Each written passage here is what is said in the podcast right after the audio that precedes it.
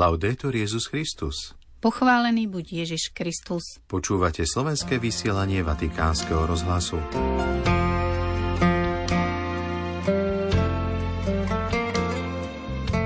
Svetý Otec dnes pripomenul, že aj v súčasnosti existujú nevinní mučeníci vo svete. Pápežská pomoc v Kimbau prispela k radosnému sláveniu Vianoc. Svetá zem volá po stabilnom a autentickom miery, uviedol kardinál Krajevský zo svojej misie v Betleheme. Prinášame rozhovor o ceste k povolaniu sestry Pavly Draganovej. Vo štvrtok 28. decembra na Sviatok svetých neviniatok mučeníkov vám príjemné počúvanie z Ríma prajú Miroslava Holubíková a otec Martin Jarábek. Vatikán. K dnešnému sviatku pápež František rozoslal cez sociálne siete odkaz, ktorý pripomína aj súčasné utrpenie nevinných. Mnoho nevinných je zabíjaných aj dnes vo svete, či už v lone matky, na chodníkoch zúfalých ľudí hľadajúcich nádej, alebo v živote mnohých detí, ktorých detstvo je zničené vojnou. Vatikán, Konská demokratická republika. Prostredníctvom pápežovho almužníka kardinála Konrada Krajevského bola v nemocnici v Kimbau postavená kaplnka svätého Judu Apoštola. Stalo sa tak vďaka laickej misionárke Chiare Castellani, ktorá pracuje ako lekárka v tejto nemocnici, kde sa doteraz sväté omše konali vonku, často v daždi. Radosť slávenia tohto ročných Vianoc v Kimbau sa tak zdvojnásobila. Pomoc sa uskutočnila cez prefekta dikastéria pre charitatívnu službu kardinála Krajovského a vďaka podpore vtedajšieho apoštolského nuncia v Kinšase monsignora Ettoreho Balesterera, ktorí chceli, aby bola na Vianoce postavená nemocničná kaplnka pre chorých i kresťanov tejto odľahlej oblasti v Afrike. V správe 67-ročnej talianskej lekárky, ktorá už viac ako 30 rokov pôsobí v katolickej nemocnici, čítame – Vianoce sme slávili tu v Kimbau, kde máme diecéznu nemocnicu plnú chorých ľudí, ktorí potrebujú modlitbu. Presne pred rokom sme vyslovili želanie, aby dážď už nikdy nepokazil štedrovečernú a rannú svetú omšu, nakoľko Vianoce spadajú do obdobia dažďov. Modlitby chudobných sa dostali priamo do uší Boha Otca. Ako vysvetľuje lekárka Kiara, na začiatku boli problémy s hľadaním finančných prostriedkov na výstavbu kostola, pretože je jednoduchšie nájsť peniaze pre nejakú sociálnu prácu a dodáva. V nedeľu večer bola dokončená strecha nášho kostolíka svätého Júdu. Vo Vianočnú noc nám ešte nesvietilo žiadne svetlo, ale Boh nám doprial mesiac v splne a slnečnú nedeľu – bola to sestra Luna, ktorá viedla veriacich, ale aj chorých do kostolíka a brat Slnko, vďaka ktorému sme dobíjali dve batérie so solárnymi panelmi z nemocnice. Okrem osvetlenia veľa vecí ešte chýba. Upresňuje talianská misionárka s uvedením, že nie je podlaha, takže kľačia v piesku a nemajú lavice, preto používajú kmene stromov alebo si ľudia prinášajú stoličky z domu. S potešením však v správe o slávení Vianoc uvádza – Chorých tam bolo veľa, pretože v období dažďov je veľa malárie a chrípok a tento rok máme aj epidémiu osýpok. Zobrali sme všetky stoličky z nemocnice a stoly zo zdravotníckej školy, ale nestačilo to. Veľa ľudí stálo. Pre mladých to nebol problém, tancovali celú noc, ale pre starších a chorých potrebujeme lavičky. Chýba aj strop, lebo keď je slnko najvyššie, z kostolíka sa stáva pec, ale to nie je tak naliehavé. Ďalej pani Kiara uvádza, že pre pacientov v krajine je modlitba súčasťou liečebného plánu a dodáva presvedčenie.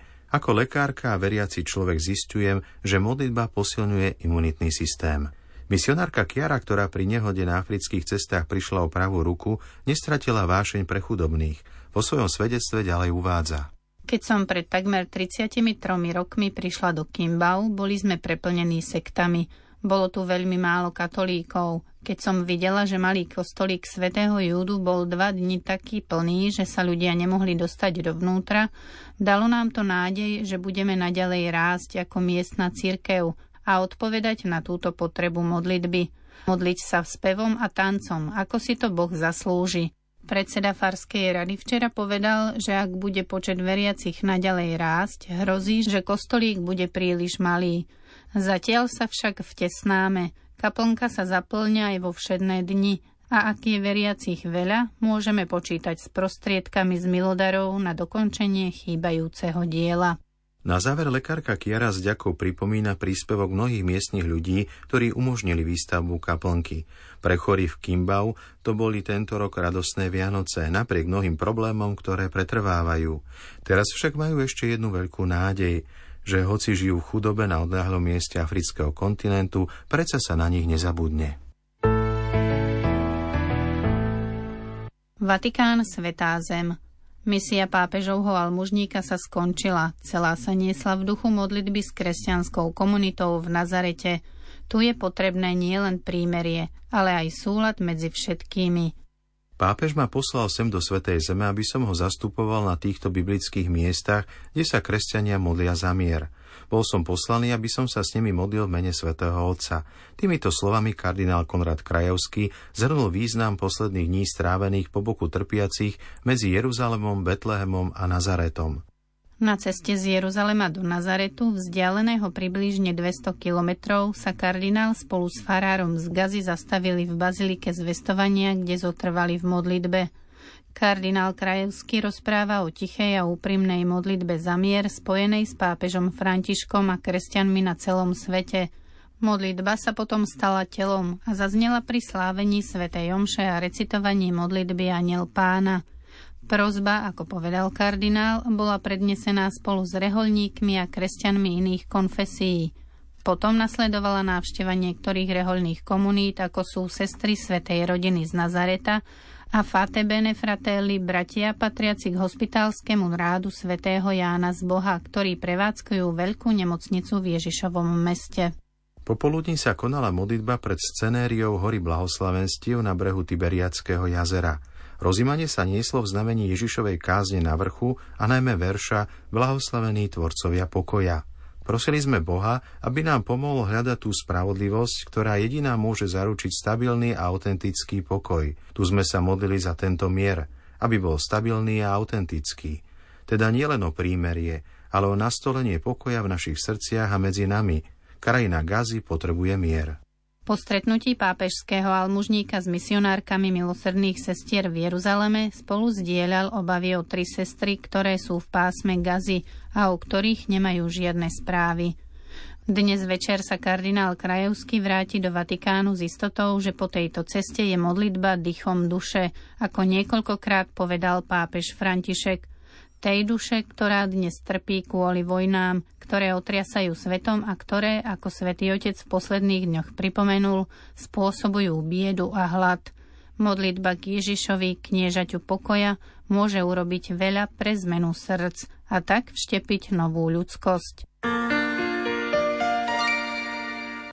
Reholná sestra Pavla Draganová od milosrdných sestier svätého Vincenta de Paul, ktorá nám nedávno poskytla svedectvo bezdomovcovi Mirkovi i svoje spomienky na kardinála Tomka, tento rok oslávila 40. výročie svojho vstupu do Rehole. Sestra Pavla momentálne pôsobí v Pápežskom ústave a kolégiu svätých Cyrila Metoda v Ríme. Svoju strasiplnú cestu k realizácii svojho povolania opisuje v rozhovore, ktorý pripravila Zuzana Klimanová. Do kongregácie som vstúpila v roku 1983 ako 19-ročná, hneď po skončení strednej školy. Pracovala som ako zdravotná sestra, potom som ešte študovala a pracovala som ako rehabilitačný pracovník v nemocnici v Dolnom Kubíne. Ale už ako reholná sestra, aj keď nie v habite, ale ako reholná sestra. No a po 89 som začala učiť. Mám na toto obdobie veľmi pekné spomienky, zvlášť na farnosť Hruštín, kde som pôsobila 7 rokov. Bola tam úžasná spolupráca aj s kňazom, aj s veriacimi. Čokoľvek som potrebovala, čo viem, pri katechézach pripraviť nejaké veci, alebo sme nacvičovali rôzne divadlá, akadémie, či ušiť kostýmy alebo pripraviť scénu. Tam nikdy nebol žiaden problém, že by som sa nestretla s porozumením a pochopením a tí ľudia boli naozaj veľmi ochotní. Aj tie deti som mala rada, aj mám ich rada, ale s niekoľkými naozaj stále udržujem kontakt, aj keď je to už viac ako 25 rokov od vtedy, no, ako som tam učila. Potom ma predstavení poslali na štúdia. Študovala som tu v Ríme na Tereziáne špiritualitu. Keď som skončila štúdia, tak ma zvolili za provinciálnu predstavenú. Provinciálnou predstavenou som bola dve obdobia, čiže 12 rokov. Po skončení tohto obdobia som prišla do Ríma. Pracovala som v Pápežskom slovenskom inštitúte v Ríme. Potom ma zvolili za generálnu, znova som sa vrátila na Slovensko. No a po skončení tohto obdobia som sa zase vrátila do Ríma. Najskôr som bola v komunite oca kardinála Tomku, predovšetkým tie jeho posledné týždne života som prežila s ním, aj keď len v nemocnici a potom pár dní doma. Mala som možnosť prevádzať oca kardinála tiež pri smrti. Vy máte vo svojom živote taký moment nejakého obrátenia alebo nejakého stretnutia sa s pánom, ktoré nejak zmenilo, poznačilo váš život?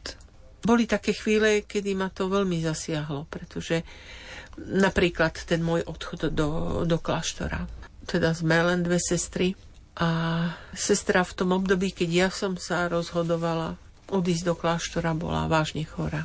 Ale proste ja som to cítila, že ja musím ísť. Môj ocko to nevedel zniesť, nevedel to prežiť povedal mi, že ak odídem, nie som viac jeho dcérou, že proste boli to také ťažké chvíle.